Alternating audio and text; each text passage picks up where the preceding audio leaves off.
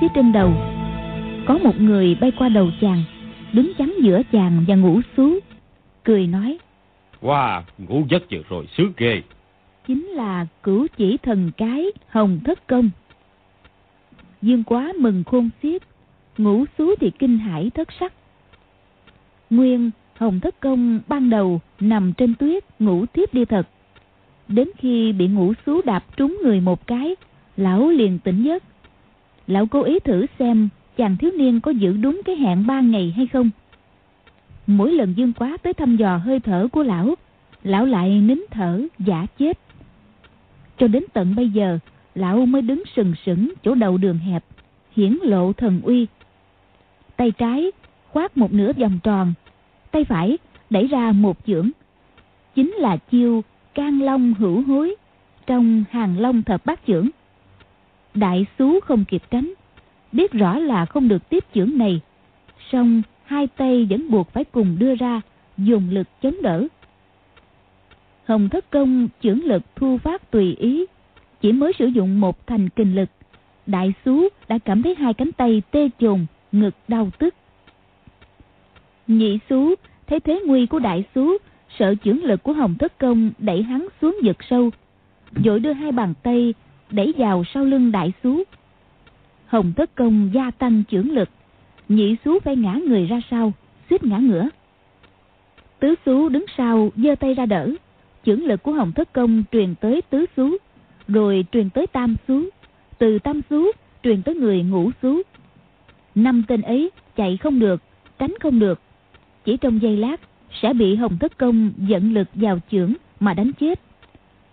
Hồng thất công cười nói năm đứa các người tác ác đà đoàn hôm nay được lão khiếu quá dù một chữ đánh chết. Tưởng cũng được nhắm mắt đó. Năm tên cố bấm chân cho chắc, hợp lực chống chọi đơn chưởng của hồng thất công. Chỉ cảm thấy áp lực càng lúc càng nặng, ngực đau tức. Muốn thở một hơi cũng càng lúc càng khó hơn. Hồng thất công đột nhiên kêu a một tiếng, đầy vẻ kinh dị, thu hồi tám phần kinh lực, nói nội công của các người rất khá. Sư phụ của các người là ai vậy? Đại xú hai tay chống đỡ đơn chưởng của lão vừa thở hổn hển vừa nói. Chúng chúng tiểu nhân là một hạ của của sư phụ đạt nhĩ ba. Hồng thất công lắc đầu nói. Đạt nhĩ ba chưa từng nghe qua. Nội lực của các người có thể truyền tiếp cho nhau. Cọc phù ấy khá lắm. Dương quá nghĩ thầm được hồng lão tiền bối khen như vậy tức là khá thật. Nhưng sao mình thấy năm tên kia cũng tầm thường chẳng tên nào đánh hơn mình? Hồng thất công lại nói. Các người thuộc bộ phái nào? Đại xú nói. Sư phụ của chú tiểu nhân là đệ tử thứ hai của vị thánh tăng tây tạng kim lương pháp dương. Hồng thất công lại lắc đầu nói. Thánh tăng tây tạng kim lương pháp dương à? Ta cũng chưa từng nghe qua tây tạng có một hòa thượng tên là linh trí thượng chân gì đó. Ta từng gặp qua. Do công của hắn cao hơn các người nhưng sở học chưa phải là công phu thường thường. Các người học được công phu rất hay. Rất có lý. Ngươi hãy gọi tổ sư gia của các người lại đây đấu thử với ta. Đại xú nói tổ sư gia của chúng tiểu nhân là thánh tăng vị vị bồ tát sống đệ nhất quốc sư mông cổ thần thông quảng đại vô địch thiên hạ.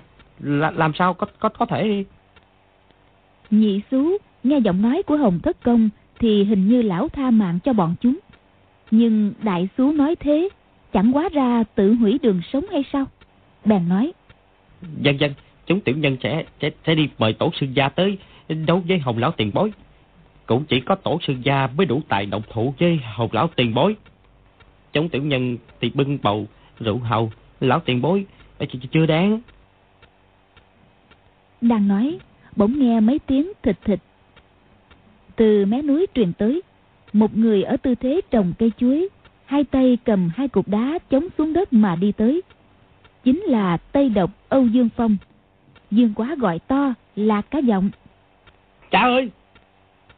Âu dương phong như không nghe thấy nhảy đến sau lưng ngủ xú đặt chân phải vào bối tâm của hắn truyền một luồng kình lực qua thân thể năm tên kia Hồng Thất Công thấy Âu Dương Phong bất ngờ xuất hiện, cũng vô cùng kinh ngạc. Nghe Dương Quá gọi cha ơi, thì ra tiểu tử kia là con của Âu Dương Phong. Hèn chi giỏi thế. Cảm thấy tay trầm xuống, lực đạo của đối phương đã dồn đến, dội gia kình phản kích. Sau cuộc luận kiếm thứ hai ở Hoa Sơn, hơn 10 năm rồi, Hồng Thất Công và Âu Dương Phong chưa gặp lại nhau. Âu Dương Phong thần trí tuy hồ đồ, vẫn nghịch luyện cửu âm chân kinh, võ công càng luyện càng lạ, càng lạ càng mạnh. Hồng Thất Công từng nghe Quách Tỉnh, Hoàng Dung đọc thuộc lòng một phần trong cửu âm chân kinh, đem ấn chứng với võ công vốn có của lão. Lão cũng có tiến cảnh rõ ràng. Cuối cùng chính phải thắng nghịch. Tuy sở tri không nhiều, song cũng chẳng thua Tây Độc Âu Dương Phong. Mấy chục năm trước, hai người võ công đã khó phân cao thấp. Hôm nay lần thứ ba tương phùng tại Hoa Sơn, đấu công lực với nhau, vẫn là bất phân thắng bại. Chỉ đáng thương cho tạng biên ngũ xú phải đứng giữa hai đại cao thủ thời nay, làm vật thử chiêu, một thứ bao cát luyện quyền cho họ. Thân thể cứ lạnh một chập, lại nóng một chập, hô hấp dồn dập một chập, lại chậm chạp một chập. Xương cốt toàn thân kêu răng rắc, khổ sở hơn bị tra tấn hàng trăm lần. Âu Dương Phong bỗng nói. Năm thằng nhái gành này học được thứ đội công rất khác, là môn phái gì vậy? Dương quá nghĩ thầm. Ngay nghĩa phụ của mình cũng bảo nội công của chúng rất khác. Vậy thì tạng đi ngủ xuống quả thực không phải hàng tầm thường. Hồng Thất Công nói. Bọn chúng bảo chúng là tổ tô của Thánh Tăng Tây Tạng Kim Luật Pháp Dương gì đó. Âu Dương Phong nói. Cái cả Kim Luật Pháp Dương ấy so với các hạ, ai lợi hại hơn? Hồng Thất Công đáp. Ta cũng không biết, chắc là gan nữa. Âu Dương Phong lại hỏi. So với Lão Phu thì sao? Hồng Thất Công nói. Lợi hại hơn một chút. Âu Dương Phong sững sờ, nói. là không tin. Hai người trong lúc đàm thoại, chân tay vẫn tiếp tục đấu lực. Hồng Thất Công mấy lần phát trưởng lực khác nhau, đều bị Âu Dương Phong dùng chân quá giải. Tiếp đó, Âu Dương Phong dùng lực vào chân đẩy đi, nhưng cũng khó buộc Hồng Thất Công nuôi lại nửa tấc. Hai người một phen đấu lực, thầm thắng phục nhau, bất chợt cùng cười phá lên và nhảy về phía sau. Áp lực đè nặng lên thân thể tạng biên ngũ xú không còn. Năm tên kia lão đảo như kẻ say rượu. Chúng vừa bị nội lực của hai đại cao thủ từ hai phía trước sau dồn ép lại. Lục phủ ngũ tạng đều bị trọng thương, gân cốt mềm đi, đã thành phế nhân. Với một đứa bé 7-8 tuổi cũng chẳng làm gì nổi. Hồng Thất Công quát. Năm tên gian tặc kép. Coi như đại hại của các ngươi còn chưa tới. Nhưng từ đây, các ngươi sẽ không thể làm hại người khác được nữa. Hãy mau xéo đi cho khuất mắt ta.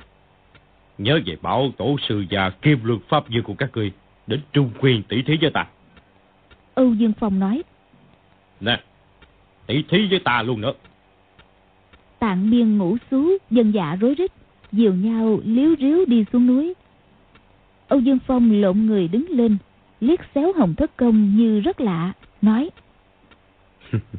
Gió cầu của các hạ rất cao. Tên các hạ là gì? Hồng thất công nghe thế, lại nhìn thần sắc ngu ngơ của Âu Dương Phong, thì biết là chứng phát cuồng từ hơn 10 năm trước của lão ta vẫn chưa đỡ. Bèn nói. Ta là Âu Dương Phong, còn các hạ tên gì? Âu Dương Phong giật mình một cái, cảm thấy ba tiếng Âu Dương Phong nghe rất quen thuộc, nhưng tên mình là gì thì vẫn chưa nhớ ra được. Lắc đầu nói. Lão Phù cũng không biết. À, Lão Phu tên gì nhỉ? Hồng Thất Công cười ha hả, nói. Các hạ ngay cả tên mình là gì cũng không nhớ. Hãy mau về nhà ngồi nhớ lại đi.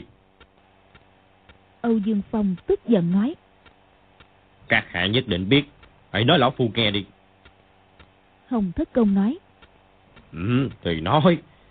Tên các hạ là Su Cáp Mô.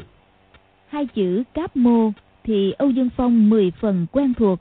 Nghe hình như tên mình là thế. Nhưng nghĩ một lúc lại thấy không phải thế. Âu Dương Phong và Hồng Thất Công mấy chục năm là tử thù của nhau. Sự căm ghét hằn sâu trong trí não. Bây giờ không hiểu vì sao, song tự nhiên vừa trông thấy Hồng Thất Công, lão đã nổi giận.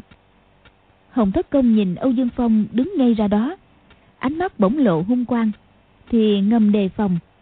Quả nhiên, Âu Dương Phong gầm lên một tiếng, xông tới, thì không dám chậm trễ, vội sử dụng luôn chưởng pháp hàng long thật bát chưởng. Hai người thân đạp hàng băng gió bớt lay động và áo đứng ở đoạn đường hẹp chưa đầy một thước mà thi triển tuyệt kỹ bình sinh dốc sức đấu với nhau. Một bên là vực sâu vạn trượng chỉ cần tẩy chân là thịt nát xương tan. So với giao đấu ở chỗ đất bằng hung hiểm gấp bội. Hai người tuổi đã cao tinh lực tuy đã suy thoái nhưng tu vi võ học thì đạt tới cảnh giới lô hỏa thuần thanh. Chiêu số vô cùng huyền diệu. Chỉ sau mươi chiêu đôi bên không khỏi thầm khâm phục đối phương. Âu dương phong thốt lên. Lão già quả quá ư lời hại. Hồng thất công cười nói. Su cáp mồ cũng ghê gớm thật. Dương quá thấy địa thế hiểm trở sợ âu dương phong ngã xuống vực. Nhưng có lúc, chàng thấy hồng thất công gặp nguy, cũng tự dưng mong sao cho lão chuyển nguy thành an.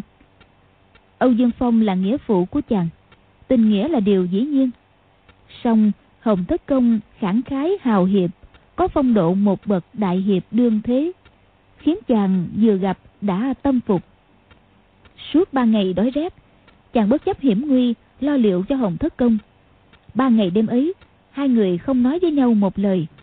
Song trong tâm khảm dương quá, tựa hồ chàng đã giàu sinh ra tử với hồng thất công cả ngàn lần vậy. Sau mấy chục chiêu, dương quá thấy hai vị lão nhân trước mọi ngón đòn cực kỳ lợi hại của đối phương đều có thể quá giải. Thì chàng không lo cho sự an nguy của cả hai bên nữa, mà chỉ chăm chú ngắm kỹ võ công kỳ diệu. Cửu âm chân kinh là tổng cương của võ thuật thiên hạ chàng biết chỉ một phần nhỏ rời rạc. Song chàng thấy chiêu số của hai người ám hợp với yếu nghĩa của cửu âm chân kinh thì bất giác cả mừng nghĩ thầm. Một câu rất bình thường trong cửu âm chân kinh lại có thể diễn hóa quyền diệu tới mức này đây à? Đấu đến hơn một ngàn chiêu võ công của hai người vẫn chưa tận. Song tuổi đã cao họ đều cảm thấy thấm mệt chân tay không khỏi có phần uể oải dương quá gọi to hai vị đấu chán chê chắc đã đói bụng rồi. Chúng ta hãy ăn một bữa rồi đấu tiếp được không? Hồng Thất Công nghe thấy chữ chán thì lập tức nhảy lùi lại, nói Hay lắm, hay lắm. Dương quá sớm nhìn thấy tạng biên ngủ xuống, bỏ lại giỏ thức ăn đằng kia, bèn chạy tới, mở giỏ ra. Thấy bên trong có gà luộc, thịt luộc, cơm rượu đủ cả. Hồng Thất Công cả mừng, dớ con gà luộc mà ngoạm ngon lành. Dương Quá đưa cho Âu Dương Phong một tảng thịt luộc, dịu giọng nói. Cha ơi, những ngày qua cha ở đâu vậy? Âu Dương Phong chăm chú nhìn chàng, rồi nói. Ta đi tìm con. Dương Quá nao lòng, nghĩ thầm.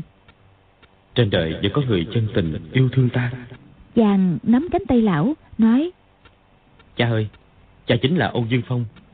Vì Hồng Lão tiền bối kia là người tốt, cha đừng đánh nhau với Hồng Lão tiền bối nữa. Âu Dương Phong chỉ Hồng Thất Công nói Lão ta là Âu Dương Phong hả? Âu Dương Phong là kẻ xấu.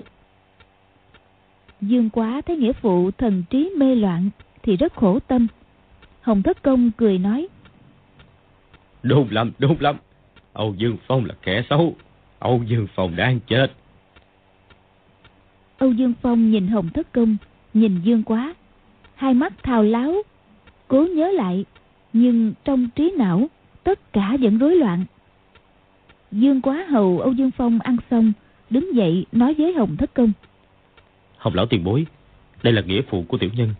Mong lão tiền bối nghĩ thương nghĩa phụ của tiểu nhân bị trọng bệnh thần trí hồ đồ mà không gây khó dễ cho nghĩa phụ của tiểu nhân.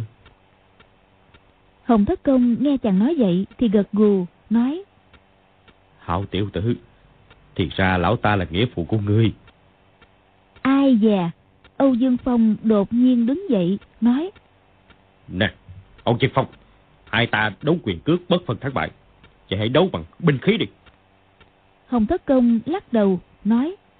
Không đâu nữa, coi như các hạ thắng ta là được chứ gì. Âu Dương Phong nói. Thắng thua cái gì? Ta phải giết người mới được. Nói rồi, bẻ một cành cây, tuốt lá đi, thành một cái côn, đánh xuống đầu Hồng Thất Công. Hồi trước, cây xà trưởng của lão tung hoành thiên hạ, lợi hại vô cùng. Bây giờ cây côn này tuy không có cái đầu con rắn, nhưng một khi đánh xuống, đầu gậy chưa tới, mà một luồng kình phong đã khiến Dương Quá khó thở. Dương Quá vội nhảy tránh ra, nhìn Hồng Thất Công, thấy lão khiếu quá nhặt một cành cây, làm cái bổng. Mà đối với Âu Dương Phong, đã cẩu bổng pháp của Hồng Thất Công thiên hạ vô song, song ít khi được thi triển. Bây giờ gặp đối thủ mới có dịp sử dụng.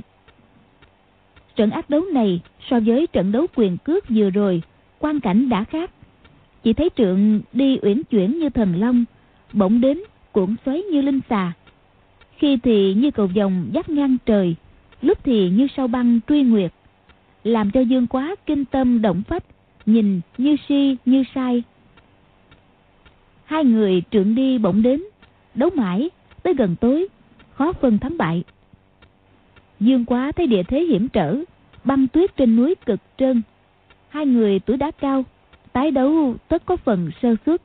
Bèn gọi to, bảo dừng đi, khuyên hai người ngừng đấu. Nhưng Hồng Thất Công và Âu Dương Phong đang hăng say, há chịu dừng tay. Dương quá biết Hồng Thất Công mê các món ăn, nghĩ nếu có mùi thơm hấp dẫn, có thể kiếm hiệu. Bèn đào lấy mấy củ mài, củ sắn, đốt lửa nướng chín. Hồng Thất Công ngửi thấy mùi thơm, nói Xuống cặp bộ, không đánh nhau nữa, phải ăn cái đã. Nói xong, chạy tới chỗ Dương Quá, nhặt hai củ mài nướng lên ăn liền. Tuy bị nóng bỏng cả miệng, vẫn lúng búng khen ngon. Âu Dương Phong cũng chạy tới, dung trượng đập xuống đầu đối phương. Hồng Thất Công không tránh, ném một củ mài về phía Âu Dương Phong, nói Ăn đi đã. Âu Dương Phong ngẩn người, giơ tay đón bắt củ mài mà ăn, quên luôn cuộc ác đấu vừa rồi. Đêm ấy, ba người ngủ trong một hang đá. Dương Quá muốn giúp nghĩa phụ phục hồi trí nhớ, gợi lại rất nhiều chuyện cũ. Âu Dương Phong chỉ ngẩn ngơ không đáp, có lúc giơ tay đấm mạnh vào đầu mình. Rõ ràng cố nhớ, nhưng không lần ra manh mối, mười phần khổ não. Dương Quá sợ lão tái phát cơn điên, bèn khuyên lão nằm ngủ. Còn chàng trằn trọc mãi không ngủ được. Nhớ lại quyền pháp, trưởng pháp của hai người, càng nghĩ càng thú vị. Không nhịn được, phải rón rén ngồi dậy. Luyện đến nửa đêm, mệt bở hơi tai mới đi ngủ.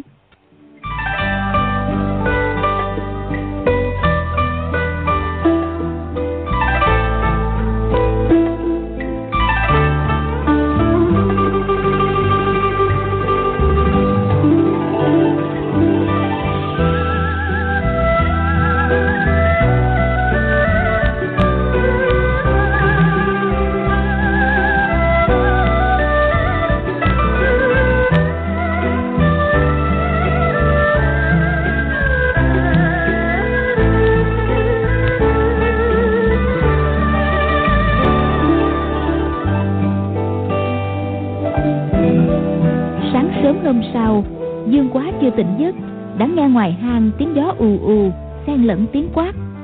Chạy ra, đã thấy Hồng Thất Công và Âu Dương Phong đang giao đấu với nhau. Chàng thở dài, nghĩ thầm. Hai vị lão nhân gia này cãi lão hoàng đồng hay sao Mà ham đánh nhau thấy không biết Đành ngồi một bên mà xem. Thấy mỗi chiêu mỗi thức của Hồng Thất Công đều đâu ra đó. Còn chiêu số của Âu Dương Phong thì chàng khó nắm bắt. Mỗi khi Hồng Thất Công chiếm thượng phong, lại bị Âu Dương Phong dùng quái chiêu lấy lại thế cân bằng. Hai người ngày đấu đêm ngủ, đấu liên tiếp bốn ngày, đều mệt mỏi cả về tâm thần lẫn thể xác. Cũng muốn dừng tay, nhưng rốt cuộc không chịu nhường nhịn nhau nửa chiêu.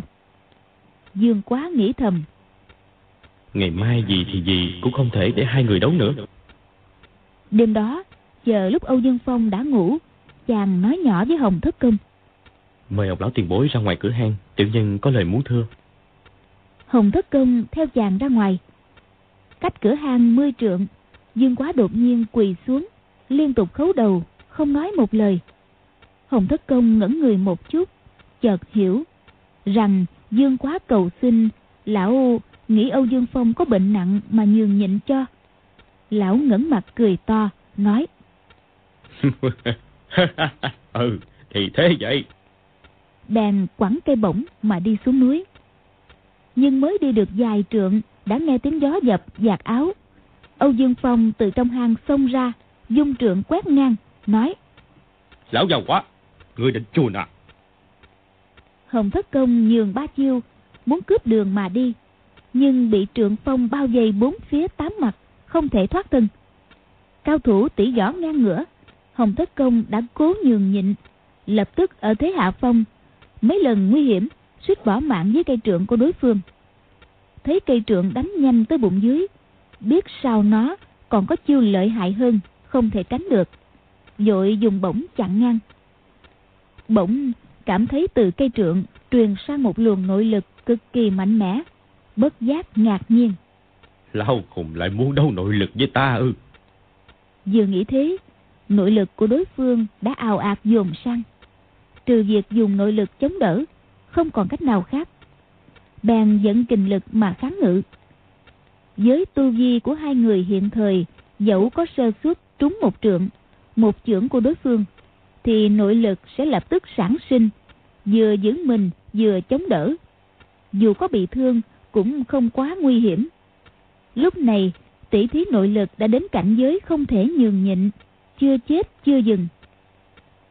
Hai người mấy phen tỉ rõ trước kia đều e ngại đối phương cao cường, biết mình khó thắng, không dám liều lĩnh mạo hiểm. Sợ rằng cầu vinh chẳng được, lại bị mất mạng. Không ngờ, bây giờ âu dương phong sau mấy ngày tỉ rõ không thắng, đột nhiên giận nội lực, hùng hùng hổ hổ tấn công. Hơn 10 năm trước, hồng thất công còn căm hận âu dương phong tận xương tủy nhưng hiện giờ tuổi đã cao, tính nóng đã bớt, lại thấy âu dương phong điên điên khùng khùng, dương quá lại cầu xin, thì lão thật tình không có ý định sát hại. Lão bèn dẫn khí đăng điền, chỉ thủ không công, chờ cho nội lực của âu dương phong suy kiệt. Nào ngờ, nội lực của đối phương cứ như sóng lớn, trường giang ao ạt tràn tới hết lớp này lớp khác, đã không có dấu hiệu suy giảm lại còn càng lúc càng hung mãnh.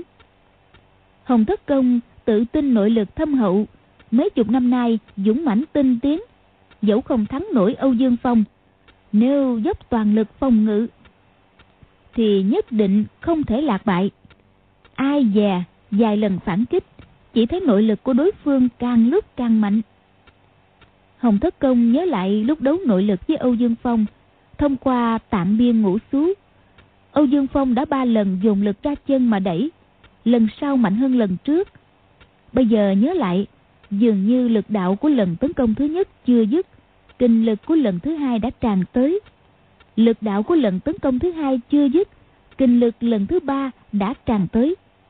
Nếu chỉ thủ, sẽ liên tiếp bị dồn ép, càng khó chống đỡ. Phải thừa lúc sơ hở mà phản công, buộc đối phương phải phòng thủ, thì thế công kích mới không tích lũy mạnh dần. Nghĩ như vậy, hồng thất công đang dẫn kình phản kích. Hai người dùng cương đối cương, cùng bị chấn động toàn thân. Dương quá thấy hai vị lão tiền bối tỉ thí nội lực thì bất giác lo ngại. Nếu chàng xuất thủ tập kích sau lưng hồng thất công, dĩ nhiên có thể giúp nghĩa phụ đắc thắng rồi. Nhưng chàng thấy hồng thất công tóc bạc như cước, trong giả thần uy lẫm liệt vẫn lộ rõ sự hiền từ, nhân hậu, cương chính nghĩa hiệp mà hiền hòa tươi vui. Thật, chàng không thể đan tâm gia hại. Huống hồ, hồng thất công đã đáp ứng lời cầu khẩn của chàng mà nhường nhịn rồi. Hai người lại đấu một hồi. Từ đỉnh đầu, âu dương phong bốc lên một lớp bạch khí. Càng lúc càng đậm, trông như hơi nước sôi. Hồng thất công cũng dốc toàn lực mà chống đỡ lúc này chẳng còn nghĩ chuyện đã thương đối phương hay là không chỉ lo giữ được mạng mình đã là may lắm rồi từ sáng sớm đấu đến giờ thìn lại từ giờ thìn đấu đến giờ ngọ nội lực của Hồng Thất Công đã cạn dần, nhưng nội lực của đối phương thì vẫn cứ như sóng dữ mà tràn tới. Nghĩ thầm. Lão độc vật này thì ra càng điên khùng càng lợi hại. Lão kêu qua hôm nay bỏ mạng mất thôi.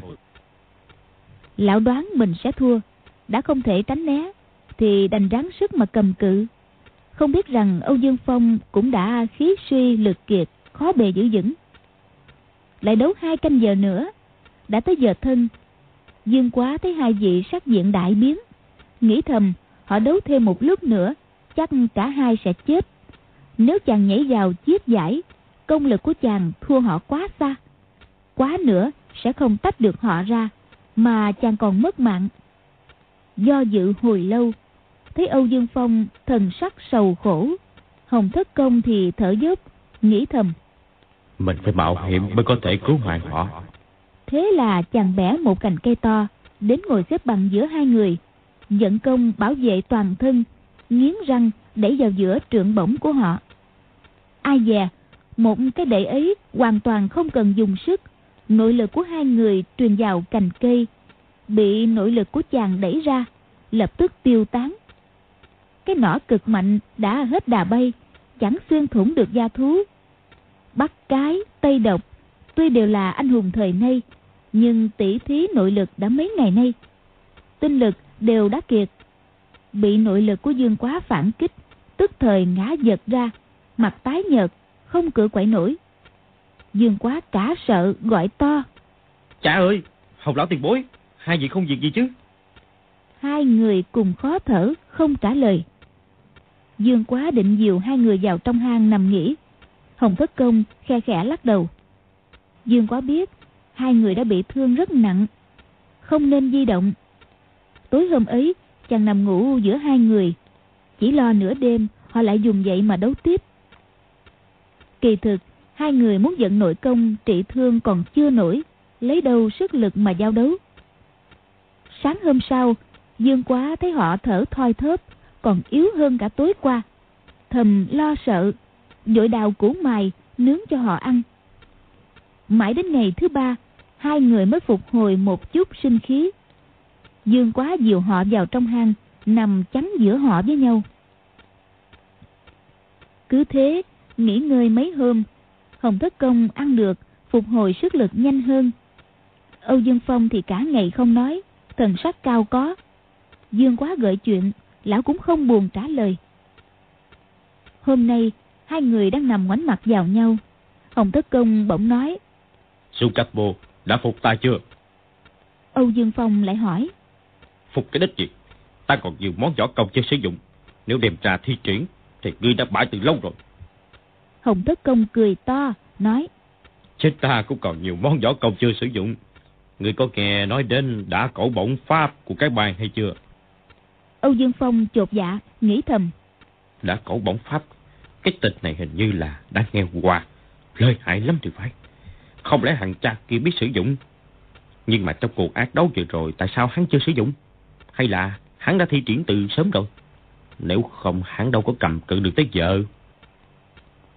Bèn nói. Nè, đã cổ bổng pháp là cái quái gì? Hồng Thất Công đã hối hận. Hôm trước đối với Âu Dương Phong, lão đã định thi triển đã cẩu bổng pháp để chế ngự đối phương. Nhưng thấy Âu Dương Phong thần trí hồ đồ, bản thân lão đã chiếm không ít tiện nghi. Nếu lại đem đã cẩu bổng pháp là môn chí bảo của cái bang ra đối phó, có thắng cũng chẳng dễ dàng gì. Không phải là hành động anh hùng hảo hán đâu. Ai dè, Âu Dương Phong tuy điên khùng, song võ công chẳng gì thế mà suy giảm. Lại quyết ý đấu theo lối lưỡng bại câu thương. Bây giờ có muốn sử dụng đá cẩu bổng pháp, lão đã không còn hơi sức. Nghe Âu Dương Phong nói rõ ràng không phục, thì chợt nảy ra một kế, giơ tay dãy dãy Dương quá, bỏ chàng ghé tay, nói. Ta là ban chủ tiền nhiệm của cái bàn, người có biết hay không? Dương quá gật gật đầu. Hồi ở cung trùng Dương, chàng từng nghe các vị sư huynh phái toàn chân đàm luận về các nhân vật thời nay. Họ đều nói vị ban chủ tiền nhiệm của cái bang, cửu chỉ thần cái, hồng thất công, võ công cái thế, can đảm hơn người, là đại anh hùng hảo hán. Hồng Thất Công nói. Ta có một pho võ công muốn truyền cho người. Pho võ công ấy vốn chỉ truyền cho ban chủ bốn bang, không truyền cho người ngoài. Nhưng vì nghĩa phụ ngươi mở miệng coi thường ta, nên ta muốn ngươi biểu diễn cho lão ta xem. Dương Quá nói. Pho võ công của lão tiền bối đã không truyền cho người ngoài, thì giảng bối không dám học. Nghĩa phụ của giảng bối thần trí chưa phục hồi, lão tiền bối khỏi cần chỉ giáo. Hồng Thất Công lắc đầu, nói. Ngươi tuy học chiêu thức, không biết quyết khiếu vận kình, khi lâm địch cũng vô dụng. Ta lại không muốn ngươi đánh lại nghĩa phụ ngươi, mà chỉ cần ngươi biểu diễn tư thức cho lão ta nhìn rõ thôi. Do vậy cũng không thể bảo ta là truyền gió công cho ngươi. Dương quá nghĩ thầm. Phò võ công ấy đã là môn trấn ban của cái bang. Nghĩa phụ mình, vì tất chống đỡ nổi. Tội vì mình đi giúp lão ta thắng nghĩa phụ mình. Bèn thoái thác rằng chàng không dám học môn võ công bí truyền của cái bang. Hồng Thất Công biết ý chàng, nói to. Su Capo, nghĩa gì của ngươi biết ngươi không địch nổi đá cậu bổn phong của ta, nên không chịu diễn xuất cho ngươi xem kìa. Âu Dương Phong cả giận, nói. À nhiên, ta còn mấy thứ võ công thần kỳ chưa sử dụng, sao gì láo ta? Mau biểu diễn cho ta coi. Dương quá bị ép từ hai phía, không còn cách gì, đành tới bên cạnh Hồng Thất Công. Hồng Thất Công bảo chàng bẻ một cành cây. Nói tỉ mỉ cho chàng nghe một chiêu bổng đã song khuyển trong đã cẩu bổng pháp. Dương quá vừa nghe đã hiểu, theo đó mà diễn xuất. Âu Dương Phong thấy bổng chiêu thần kỳ, quá nhiên lợi hại, nhất thời khó quá giải. Nghĩ một hồi lâu mới nói một chiêu trượng pháp cho Dương Quá nghe. Dương Quá theo đó mà diễn xuất. Hồng Thất Công mỉm cười khen. Hay, hay lắm. Lại nói một chiêu đã cẩu bổng pháp. Hai người cứ thế đấu võ mồm với nhau. Đến tối cũng mới xong được 10 chiêu thì Dương Quá đã mệt bở hơi tay, mồ hôi đầm đìa. Mất đứt ba ngày, 36 lộ bổng pháp mới hoàn tất. Đã cẩu bổng pháp tuy chỉ có 36 lộ. Song sự biến hóa tinh vi thì lại quyền diệu vô cùng. Càng về cuối, Âu Dương Phong càng tốn thời gian suy nghĩ. Song chiêu số hồi kích của lão cũng đầy đủ công thủ, uy lực không kém phần lợi hại, khiến Hồng Thất Công nhìn cũng thầm thán phục. Đến gần tối hôm ấy, Hồng Thất Công nói đến cách biến hóa thứ sáu của chiêu thiên hạ vô cẩu trong 36 lộ bổng pháp. Đây là tuyệt chiêu khi biến hóa chiêu cuối cùng của đã cẩu bổng pháp. Khi thi triển chiêu này, tứ diện bát phương đều là gậy. Dẫu có mấy chục con chó dữ xung quanh cũng đều đánh chết. Bốn chữ thiên hạ vô cẩu là có nghĩa như vậy. Cái tinh diệu của bổng pháp đã đạt tới tuyệt chỉ trong võ học. Âu Dương Phong dĩ nhiên khó mà có đối sách. Cả đêm hôm ấy, Âu Dương Phong cứ trằn trọc mãi. Sáng hôm sau, Dương Quá chưa dậy, Âu Dương Phong đã reo lên. Có rồi, có rồi. Hà Di, mau thi triển, trừ pháp quá giải. Tiếng gọi vừa gấp vừa mừng. Dương Quá nghe hơi lạ, nhìn về phía đó, bất giác cả kinh. Thì ra Âu Dương Phong tuy tuổi cao, nhưng nội lực thâm hậu, nên tóc chỉ mới qua đâm. Này qua một đêm suy ngẫm, cả mái tóc đã bạc trắng, tựa hồ già đi hàng chục tuổi. Dương quá đau lòng, định mở miệng cầu xin Hồng Thất Công đừng tỉ thí nữa. Âu Dương Phong đã thúc giục rối rít. Chiêu này thập phần phức tạp, Âu Dương Phong nói đi nói lại, Dương quá mới hiểu rõ, theo lời đó mà diễn xuất. Hồng Thất Công vừa xem thì sắc mặt đại biến, lão vốn chỉ nằm liệt một chỗ, khó bề cửa quậy. Thế mà lúc này như bỗng sinh thần lực, bật dậy mà gọi to. Lão độc vật, Âu Dương Phong, lão ký qua hộp này không phục người đó. Rồi bước sang, ôm choàng lấy Âu Dương Phong. Dương quá cả kinh, tưởng Hồng Thất Công định đả thương nghĩa phụ, vội kéo lưng lão ra. Nhưng lão ôm quá chặt, kéo không ăn thua gì. Chỉ nghe Hồng Thất Công cười ha hả mà nói. Ha ha ha ha, lão độc vật Âu Dương Phong, người đã nghĩ ra được một tuyệt chiêu. Quá hay. Hảo Âu Dương Phong, hảo Âu Dương Phong. Âu Dương Phong qua mấy ngày ác đấu, một đêm suy ngẫm khổ sở, thần đã suy, lực đã kiệt. Nghe ba tiếng Âu Dương Phong thì đột nhiên hồi quang phản chiếu, trí óc bỗng sáng bừng. Chuyện cũ mấy chục năm dồn dập hiện ra, cũng cười ha hả, reo lên. ta là Âu Dương Phong, ta là Âu Dương Phong. Người chính là lão khiếu quá học tất công. Hai lão nhân bạc đầu ôm nhau cười hô hố, cười một hồi, nghe tiếng nhỏ dần rồi tắt hẳn. Cả hai không thấy cử động gì cả. Dương quá cả kinh, gọi. Gia Gia! Gia Gia! Lão tiền bối! Không ai trả lời. Dương quá đưa tay kéo hồng thất công một cái. Hai lão ngã ngay ra, đã chết rồi. Dương quá kinh hãi, cúi xuống chỗ Âu Dương Phong. Nghĩa phụ cũng đã tắt thở. Hai người đã chết, mặt vẫn giữ vẻ tươi cười. Tiếng cười của họ dường như vẫn âm gian trong sơn cốc. Bắt cái, Tây Độc, mấy chục năm dài phen ác đấu, liều chết với nhau. Ai dè, cuối cùng lại cùng quy tiên trên đỉnh Hoa Sơn. Hai người suốt đời oán hận triền miên, lúc sắp chết lại ôm nhau cười gian. Mối thâm cừu đại hận mấy chục năm tiêu tan trong một tiếng cười. Dương quá nhất thời vừa kinh ngạc vừa bi thương, chưa có chủ ý. Nghĩ thầm, Hồng Thất Công từng giả chết ba ngày ba đêm. Hay là hai lão tiền bối lại giả vờ chết đây? Nhưng thấy tình hình có vẻ không giống lắm, lại nghĩ thầm. Rất có thể họ chết một thời gian rồi sẽ sống lại. Hai vị lão nhân gia võ công cao siêu như thế sẽ không thể chết được. Không chừng hai vị lại thi nhau, sẽ mai giả chết lâu hơn cũng nên. Chàng túc trực bên hai cái xác đúng 7 ngày 7 đêm. Sau một ngày, hy vọng lại bớt đi một phần. Thấy sắc mặt hai người sạm dần, mới biết là họ đã chết thật rồi. Thì khóc to một hồi, đào hai cây hố ở ngoài cửa hang, đem hai vị kỳ nhân võ lâm mai táng. Cái bầu rượu của Hồng Thất Công cùng trượng bổng mà hai vị dùng làm binh khí tỷ thí cũng chôn theo họ. Chàng thấy các vết chân của họ dẫm trên tuyết trong thời gian áp đấu giờ đã kết thành băng cứng. Dấu chân còn đó mà thể xác thì đã nằm sâu trong lòng đất. Dương quá không khỏi tiếc thương. Lại nghĩ đến võ công kinh thế hải tục của hai vị, rốt cuộc lại bị một tên tiểu tử kém cỏi như chàng chôn xuống đất. Bao nhiêu uy phong, bao nhiêu vinh dự cũng chỉ là một giấc mộng mà thôi. Chàng cung kính khấu đầu tám cái trước mộ hai vị, nghĩ thầm. Nghĩa phụ tuy tài giỏi, cuối cùng vẫn thấp hơn hồng lão tiền bối một bậc. Khi thi triển đạo cầu bổn pháp, nghĩa phụ phải suy ngẫm khổ sở cho một đêm mới quá giải được. Nếu là đánh nhau thật, ai cho phép nghỉ ngợi lâu như thế? Lại thở dài một hồi, rồi đi xuống núi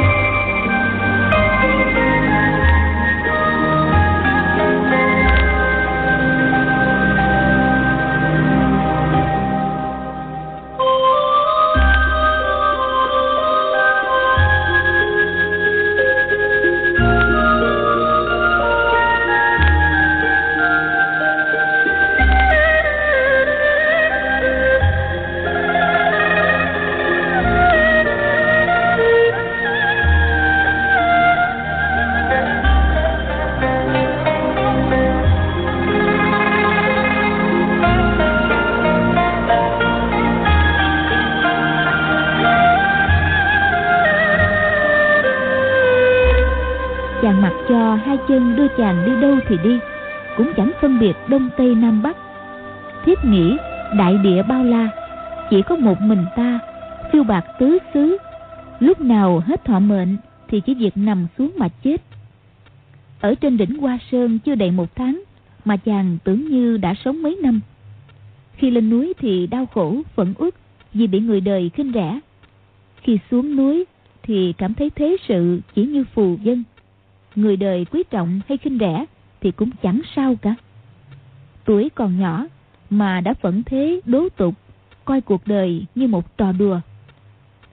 Một hôm tới một vùng quan dã ở thiểm nam phóng tầm mắt ra xa chỉ thấy cành khô cỏ úa gió bớt thổi ao ao, cỏ rạp xuống trỗi lên từng chập. Đột nhiên từ phía tây văng dẳng tiếng chân ngựa bụi tung lên như sương mù không lâu sau, có mấy chục con ngựa quang cuồng bôn từ tây sang đông, cách chỗ chàng đứng non một dặm. Nhìn đàn ngựa quang thỏa sức phi nhanh, tự do tự tại giữa thảo nguyên, dương quá bất giác cũng cảm thấy khoan khoái dễ chịu. Đồng cỏ bằng phẳng, đàn ngựa đã chạy xa, trời đất rộng lớn, không gì trói buộc. Thật là đắc ý.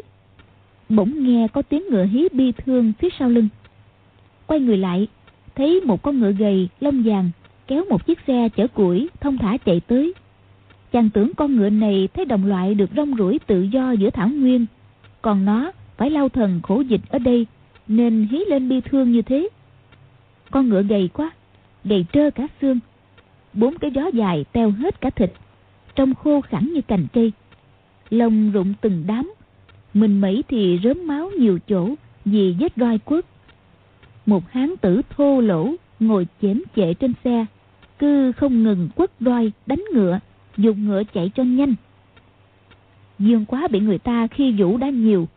Giờ đây, thấy con ngựa còm khổ sở như thế kia. Cái roi tựa hồ đang quất vào chính thân chàng. Cảm thấy chợt nao lòng, nước mắt muốn ứa ra. Hai tay chống nạnh, chàng đứng giữa đường mà quát to. Tên kia, sao lại đánh con ngựa tàn tệ như vậy? Hán tử thấy một thiếu niên lam lũ trông như thằng ăn mài đứng chắn đường bèn dung roi lên mà quát. Xe ra muốn mất mạng hay sao hả? Nói xong lại quật roi tới tấp xuống mình ngựa. Dương quát cả giận nói mi còn đánh ngựa nữa ta sẽ giết mi. Hán tử kia cười hô hố dung roi đánh xuống đầu dương quá. Dương quá giơ tay chợp lấy cái roi đảo ngược cái roi cầm đằng cán xoay xoay một vòng trong không trung, rồi quấn vào cổ gã kia, kéo hắn xuống khỏi xe mà đánh cho một trận. Con ngựa tuy gầy ốm, nhưng rất có linh tính. Thấy hán tử bị đánh, thì nó hí lên mà thích thú. Dùng đầu dụi dụi vào ống chân dương quá, đầy vẻ thân thiết. Dương quá giật đứt dây chằng giữ nó với cổ xe dỗ dỗ mông nó, chỉ tay về phía đám bụi mà đàn ngựa quan còn để lại phía sau, nói mi hãy đi đi. Không kẻ nào còn khi vũ mi nữa. Con ngựa giơ hai gió trước lên hí một tiếng dài phi nhanh về đằng trước. A già sức của nó suy kiệt đột nhiên phóng nhanh không còn đủ sức. Mới chạy được mươi trượng thì chân trước của nó bủng rủng ngã khuỵu ngay xuống. Dương quá nhìn vậy không nở chạy tới luồn tay với bụng con ngựa dục. Vậy nào vậy nào? Bóp con ngựa đứng lên cả hán tử thấy thần lực của chàng như thế thì bỏ cả chiếc xe củi mà cắm đầu chạy. Chạy đến nửa dặm mới kêu toán lên. Cướp cướp cướp có kẻ cướp ngựa cướp củi. Dương quá cảm thấy tức cười giặt mấy túm cỏ xanh cho con ngựa ăn. Thấy con ngựa bị đầy đọa bớt giác nảy sinh đồng bệnh tương liên vuốt ve lưng nó nói ngựa ơi ngựa ơi từ nay mày cứ đi theo ta. Chàng cầm cương dắt nó thông thả tới một thị trấn, mua một ít lúa mạch cho con ngựa ăn no. Hôm sau, thấy con ngựa còn có vẻ khỏe lên, chàng mới cưỡi lên mình nó mà đi. Con ngựa thoạt đầu bước đi còn lẫy bẫy, không ngờ càng đi càng vững. Sau bảy tám ngày được ăn no, tinh lực của nó dồi dào, đã có thể phóng như bay. Dương quá cả mừng, càng chăm chút cho nó hơn. Một hôm, chàng vào nghỉ ở một tủ lâu con ngựa tự nhiên tới bên bàn. Nhìn bát rượu ở bàn bên cạnh, hí hí mấy tiếng liền, Như thể nó muốn uống. Dương quá nổi lòng hiếu kỳ, Gọi tử bảo mang ra một bát rượu to, Đặt trên bàn. Chàng xoa xoa đầu con ngựa, Chìa bát rượu cho nó.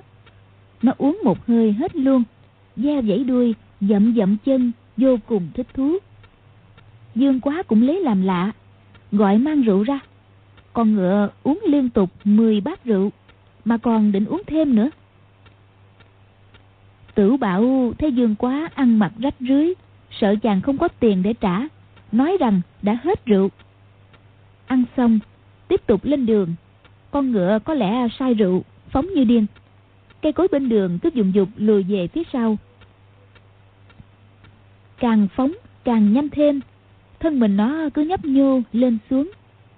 Dương quá, may có kinh công cực cao, Nên mới ngồi vững trên yên. Con ngựa này quái dị ở chỗ Hệ thấy đằng trước có một con vật, Thì nó nhất định phải phi vượt lên mới xong. Bất kể đó là trâu hay bò hay lừa hay ngựa, Cái tính hiếu thắng trình cường của nó Có lẽ là do nó cả đời luôn luôn bị làm nhục mà ra. Dương quá nghĩ bụng, Con tuấn mã này rơi vào tay gã thôn phu thô lỗ, phong trần khốn đốn uất ức mãi rồi. Bây giờ bỗng được một phen tung gió ắt là muốn phi đi như bay. Cái tính nết ấy sao mà giống với dương quá? Một người một ngựa thành đôi hảo hữu. Chàng vốn tâm tình phẫn uất dọc đường lấy việc huấn luyện con ngựa làm vui. Tính nết thiếu niên cũng chống quên buồn. Từ đó một mạch đi xuống phía nam đến bờ sông Hán Thủy. Dọc đường nhớ lại chuyện đùa giỡn, lục vô song cùng sư đồ Lý Mạc Sầu. Ngồi trên lưng ngựa, bất giác cười vui.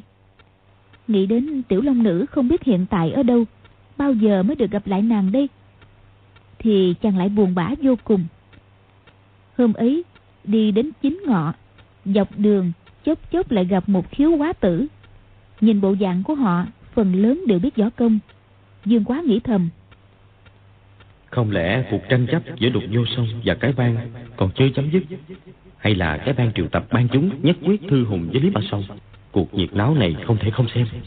Đối với cái bang, chàng vốn không mấy hảo cảm. Nhưng vì khâm phục hồng thất công mà tự dưng chàng có cảm giác thân cận với cái bang. Nghĩ thầm, nếu mấy gã khiếu quá tử kia không phải đang gây khó dễ với lục vô sông, thì chàng sẽ báo cho họ biết cái tin hồng thất công tạ thế rồi lại đi một quãng. Thấy trên đường, khiếu quá tử càng đông thêm. Các khiếu quá tử nhìn dương quá cũng hơi lấy làm lạ, vì lối ăn mặc của chàng hệt như khiếu quá tử. Song ban chúng cái ban nếu không có việc thật khẩn cấp, thì không bao giờ họ cưỡi ngựa đâu. Dương quá cũng chẳng để tâm, cứ thế mà đi. Đi đến giờ thân, bỗng nghe có tiếng chim điêu trên trời. Một đôi chim điêu trắng bay qua, lao xuống phía trước chỉ nghe một khiếu quá tử nói. Hoàng ban chủ đến rồi. Tối nay chính phần sẽ tụ hội Một khiếu quá tử khác lại nói. Không biết Quách Đại Hiệp có đến hay không nữa? Gã quá tử thứ nhất nói. Vợ chồng họ như cán cân với quả cân Có bao giờ rời nhau đâu? Liếc thấy Dương quá đang chú ý nghe họ nói chuyện Gã trừng mắt với chàng một cái Mà không nói nữa. Dương quá nghe nhắc đến tên Quách tỉnh Hoàng Dung Hơi ngạc nhiên Rồi cười nhạt nghĩ thầm. Ngày trước tan trực ở nhà các ngươi. Bị các ngươi khinh rẻ. Bây giờ ta còn bé nhỏ bất tài. Phải chịu không ít khổ sở. Giờ đây ta lấy thiên hạ làm nhà. Đâu cần dựa dẫm vào các ngươi. Rồi chàng lại nghĩ bụng. Chi bằng giả bộ bơ vơ khốn khổ xem các người đối xử với ta thế nào. Thế là chàng bèn tìm một chỗ vắng dò tóc rối bù đấm mạnh một cái vào mắt trái cào cào mấy cái vào má. Mắt trái lập tức sưng lên và tím lại. Má có nhiều vệt cào xước rớm máu. Quần áo của chàng vốn đã rách, chàng lại xé cho rách thêm, rồi lăn mình xuống chỗ ướt át cho lấm lem, cộng với con ngựa gầy gò xấu xí. Quả nhiên, trông như một kẻ cùng đồ mạc lộ, thiểu não vô cùng. Quá trang xong xuôi, chàng khập khiễng trở ra đường cái, không cưỡi ngựa nữa, mà đi lẫn vào đám quá tử chàng không cầm cương dắt ngựa, con ngựa tự nhiên đi sau chàng. Có gã quá tử hỏi, chàng có đi dự buổi đại yến hay là không? Chàng dương mắt nhìn không đáp, lại đi lẫn với đám quá tử. Lúc thì với đám này, lúc thì với đám khác.